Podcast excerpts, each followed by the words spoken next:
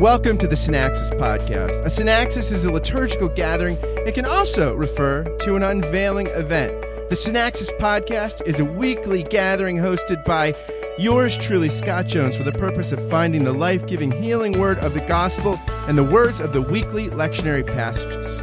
Join myself and a guest each week as we explore the lectionary text together. This is the place for gospel rich, grace saturated, and a properly worldly lens on the week's lectionary passages, all in 25 minutes or less. My guest is Josh Retterer. Originally from Ohio, Josh lived on the island of Maui in Hawaii for 10 glorious years. Inexplicably, he moved back to Ohio. He describes himself as ministry adjacent. He's also a regular contributor for Mockingbird's website. I give you Josh Retterer. Josh, welcome back to the podcast. Good to be here, Scott. You've got marquee texts to talk about from your perch in Ohio there. We have, let's start off with 2 Samuel 11, 1 through 15. This is, as you said in the, in the pre show conversation, I think the way you phrased it was David did a bad thing here. He did. He got in a little bit of trouble. This is this is David and Bathsheba. This is kind of like uh, yeah, this is kind of the the uh, the after dark version of uh, of Samuel. Um, yeah, I, I, think what's incredible is he did a bad thing and then he just kept doing bad things. Uh, he was committed to the cause at, at, at a certain point. Um, yeah, attempted murder, covering it up. A lot going on here. Spice yeah. up Sunday. Yeah, and then you know he's watching women sunbathing. I mean, it's it's it's it's a very Donald Trump kind of text. yeah, yeah. Over there in his tower, and yeah, yeah. Just the similarities are. It's uh, it's pretty. Uh, yeah, it's kind of a, a lurid tale, particularly when you you know David's a man after God's own heart. Uh, but I think one of the things that people do remember about David is this little episode right here. Uh, certainly serves as a cautionary tale uh, and, and, inspired some pretty uh, vivid psalms. Uh, so you know, wasn't all bad. It, it's interesting because Peter Leithart, in his fantastic commentary on uh, on Samuel, says says this says that that the chapters 11 and 12 tell a single connected story the story of david bathsheba and uriah and they set the course for the uh, the set in these chapters set the course of events for the rest of second samuel this event can be seen from a number of perspectives first it was another fall the lord had promised that david's dynasty would continue that his son would build a temple for the lord and that the seed of david would reign forever this was the charter of humanity, the Torah Chada'am, placing David at the center of God's work in world history. Like Adam, David sinned after being given these great privileges. After the mm-hmm. new creation, of the Davidic covenant, there was a new fall. Like Adam, David sinned in relation to a woman. And as with Adam, the sin was David's, not the woman's. Adam's sin was spiritual adultery, while David's was literal adultery. Like Adam's, David's sin involved tasting forbidden fruits. That's beautiful. I like that. Yes. Yes. We, we certainly have uh, we certainly have plenty of uh, Adams and, and Adam imitators uh, throughout Scripture, and and David uh, probably was the, the best at it. Um, as spectacularly as he sinned, he, uh, I, I, will give, give David credit for uh, his spectacular uh, repentance, um, and and I think that's that's what makes him a, a man after God's own heart. Um, yeah, it's it's not being sinless, right? It's it's that when right sin comes, you, you're repentant. Like there's this there's this. It, oh, yeah, it's interesting too you know, like Saul, he he. I mean, both he and Saul on the front end have a kind of patience, you know, receiving the kingdom, yes. right? But then yes. they both are their their downfall is when they start grabbing and seizing things and taking things. Like the, the patience gives way to seizing things and, and to sort of a sense of entitlement. And that's I, I feel like that's often the case in the Christian life that, that there's this, you know, there's no there's no passage in the New Testament, I don't think, that ever talks about uh, building the kingdom. It's always the kingdom is received or inherited. Right. And, and oftentimes things go awry when we attempt to seize and take up and build as opposed to receive. I, I always think of uh, Capon's uh, example of a dead hand, where it, it can't grasp, it can't control, it, it, it, can only receive. And and I've always thought that um, I think we we view that kind of uh, death to that uh, control as something that means we also can't experience joy. And I, I, would kind of argue that that dead hand doesn't uh, experience joy any less. Uh, but it, it, it, certainly does uh, help prevent uh, some of the the problems when when we try to take what is ours beyond uh, beyond what's given us. And, and, David did that, and it went really, really badly. What what didn't David have at that point in his life? What didn't he have? And and, and that yeah, he had everything. And I think that you make a great point about the dead hand kind of thing, and that, that what I think you learn with the dead hand is the joy of receptivity, the joy of serendipity. Like you, you learn to smell the roses. You learn to see that most great things in life are gifts you know they're received not achieved primarily yes. like and i think yeah i mean i think that is it's funny i think of this story i've told it on a few podcasts but it's like an italian apocryphal folklore but like this idea that the shepherd is embarrassed because he's poor and he's at the the birth scene of jesus and the blessed virgin turns and gives him the baby jesus because he's got nothing in his hands and so this oh, idea yes. that that it, that oftentimes when you have empty hands, you find Jesus in them. Yes, yes, absolutely. I, for some reason, and that story that came from the uh, the priest to the papal household. Yeah, the preacher of the papal household. Yeah, amazing yeah. gig, amazing oh, gig. And he's a good preacher. He's a very good preacher. He's a very good preacher. I mean, he's fantastic. You have um, to. Yeah, absolutely. That's just pretty. Yeah, it's uh, high standards. Um, I was also thinking about how many times someone who's very successful or someone uh, famous actor, actress, or businessman talks about when they're being honest and vulnerable, they were just lucky. You know, they were receptive. Yeah, yeah. Uh, yeah. And we would love to think that we had something to do with that. Um, I think we had very little to do with it, other than maybe being receptive. Yeah. So, so I guess if the falls happen when we seize things that, that I guess we ascend or we're lifted up when we're not grasping. Absolutely. There's something that uh, uh, Abraham Heschel said, I think it was in the Sabbath uh, and the architecture of time. Um, but it went to the the same it, it, depends where we we draw from and and i think with that type of grasping and control and and uh, effort in in accomplishing that, uh, we do get what we worked for. uh, and, and, we see that with David. I mean, uh, he destroyed another man's life and family, and it did seem to have some side effects. But um, I also, I also love just even the the grace God showed David. It's not we don't see it, but as a result of this, you know, the the story with uh, Nathan the prophet, right? Uh, uh, you know, God's extending grace even in this moment of David just digging the hole deeper and yeah. deeper and deeper.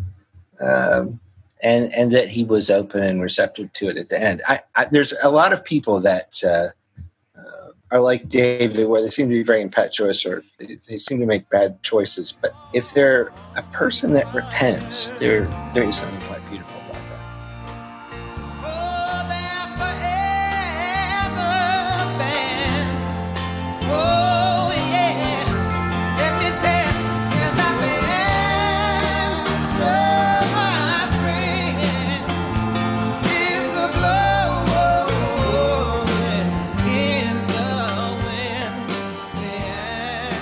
To Ephesians chapter 3, verses 14 through 21.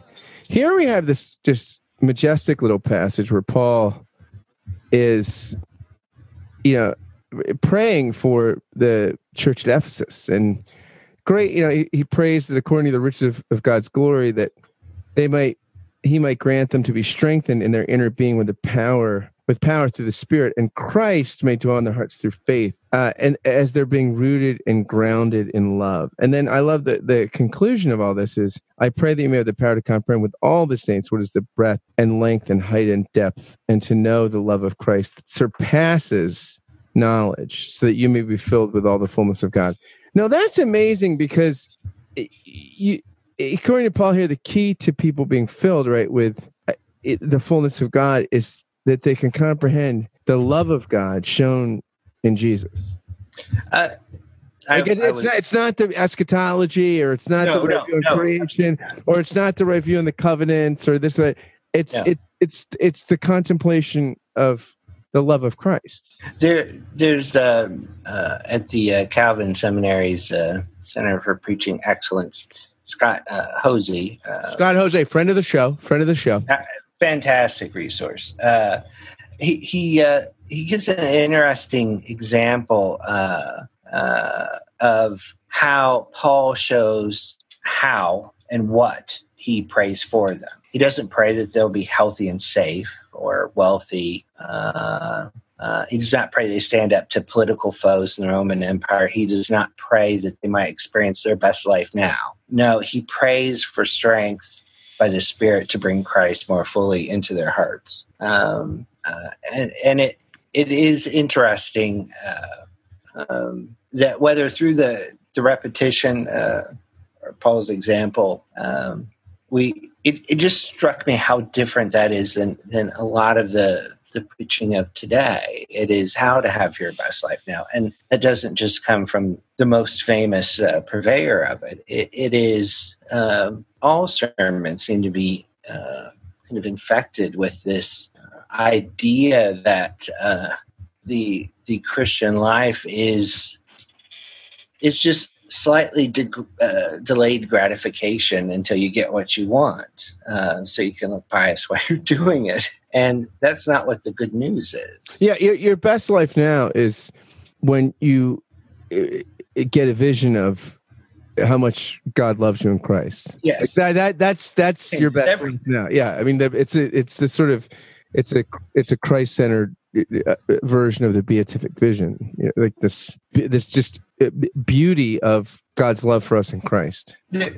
I always think a lot of verses excuse me paul talks about you know when he was there you know just being in tears for the people. And there there's a desperation paul has in in trying to communicate that very message. Um, and uh, because that was what Paul understood was that is the only thing worth having. Um, uh, so it always, I always think, uh, I don't know if this is entirely true.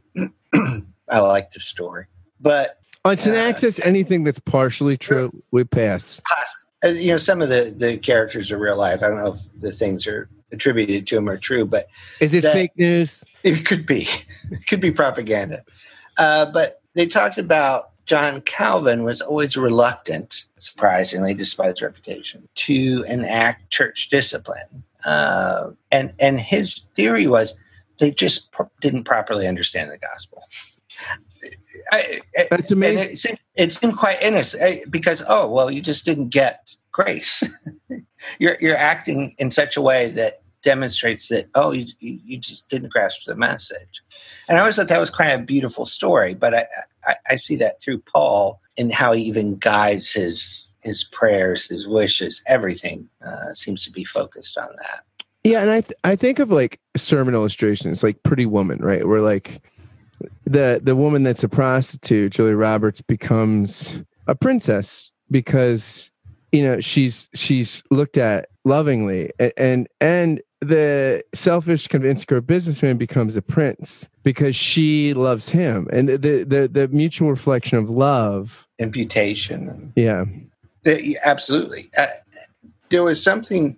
Uh, it was Ellis uh, Brazil, uh, friend of the show, um, was talking. We were talking about uh, something that uh, an old podcast that PZ had done, and uh, of course, he talks quite a bit about imputation in his podcast, but also uh, was um, Eckhart, Meister Eckhart, and that the experience of grace and those those list of things I read that Paul didn't pray for the outward success, money, and everything that goes along with it. That uh, PZ had had thought if, if when when you've you've died, when you have a dead hand and you can only receive, uh, when that grasping ceases, uh, it looks remarkably different from the rest of the world.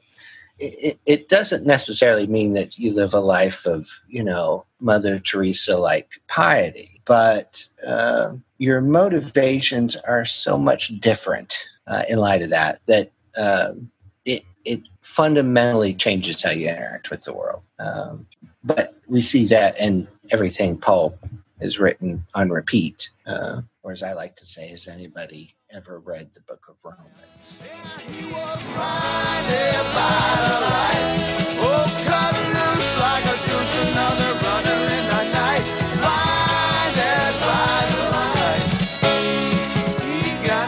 And who's the center of all of Paul's writings? Jesus. Speaking of Jesus, let's go, go, let's go on to the gospel, the Gospel of John, chapter six, verses one through twenty-one. Here we've got John's version of the feeding of the five thousand, right? And we also have the the uh, the story of after that, where Jesus here though it's interesting because uh, here we get the it, it's interesting because when they see Jesus uh, walking on the sea, uh, or the sea's rough and the wind's blowing, and they they row like three or four miles, they saw Jesus walking sea coming near them, and they were terrified.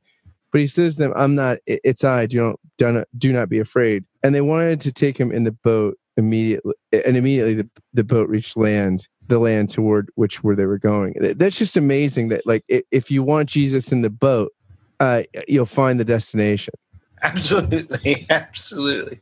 Well, until I was thinking about um, in in feeding the five thousand, um, uh, I also think of uh, you know even the walking on water, and and every time that there was a problem, it was um, Jesus would always ask them something that uh, required more than their resources, abilities, self, uh, ego could could give.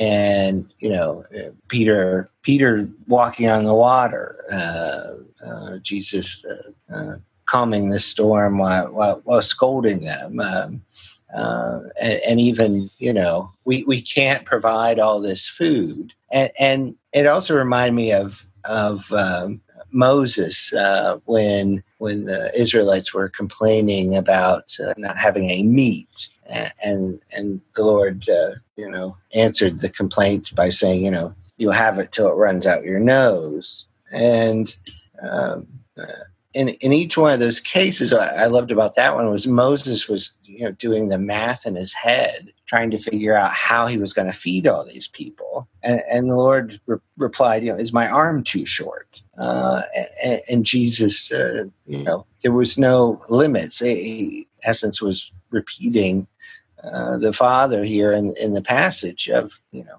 It, what doesn't look like enough to you is more than plenty for me um, but but there's always this constant wearing down of um, our contribution to grace. There, there's something fundamentally offensive to us about it, uh, and, and, and we see that just in the uh, not only the way the the disciples behave, but uh, everyone else. Even as he's doing it, in the midst of doing it, uh, it never becomes less surprising yeah, and so it's like it's interesting whether Jesus is it's literally in the boat or metaphorically in the boat. Like that's the key, right? And and and right. we want Jesus in the boat when we're stretched. Like that's mm-hmm. when when these.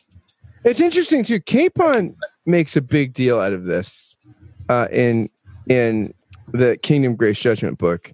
He he talks about how um, the the the early kingdom parables are about the the paradoxical characteristics of the kingdom, right? It, it, it's Catholic rather than parochial. It's present rather than coming at some future date. It's hidden and mysterious rather than visible. But he says that these first parables do not, in any developed way, enunciate that the enunciate the paradoxical program by which the kingdom is in fact accomplished that is by death and resurrection. The development of that theme comes as i see it only in the parables of grace and it comes after a series of events and utterances that show jesus more and more preoccupied with death. And he talks about john the baptist and other things. But you know i mean capon elsewhere says like the feeding of the 5000 is the last place jesus looks like uh, it could look like a traditional conventional messiah figure. He's feeding people. He's a he looks like a political game changer. And so it's interesting that it's here that very in john and the synoptics in different ways but it, roughly the same outline capon sees. It's after this event that things change a little bit and and, and the death and resurrection of the king become part and parcel with his kingship. There's a a story that he told in the uh, foolishness of preaching. Capon's book the, uh, the foolishness of preaching. Um, where it was like a little movie script and it was I, I, the story has always stuck with me. Uh, people are standing on the beach. There's a little girl out in the ocean. She's drowning. Uh, the lifeguard runs out to save her uh, but in in the, the process uh, he drowned as well and the, the camera pans back to the the, the uh, lifeguard tower, and on the seat he had on a piece of paper he'd written, "It's all okay. Uh, she's safe in my death." And that's not the the hero story, uh, and it, we particularly see in the New New Testament and the Gospels, uh, everyone expecting a different Savior, and it, it's uh, one that has to die and be resurrected is not what they were expecting. Um, and, and, I, and, even and even for those of us who who know the other side of the story, it still becomes continually difficult to accept, and we have to be reminded again and again that death and resurrection absolutely. is the story of the kingdom. Absolutely, there was, uh, uh, of course, uh, uh, Peter Jensen or uh, Robert Jenson uh, wrote quite beautifully on that. I, I think that's a theme that um, I think that's where we we need the good news proclaimed over us every Sunday because uh, it's forgotten within the first 15 minutes of leaving the sanctuary most weeks. Um, and I think people think they'll tire of it. Uh, it's it's a brand new experience every day. you realize morning by morning, new mercies we see. Absolutely.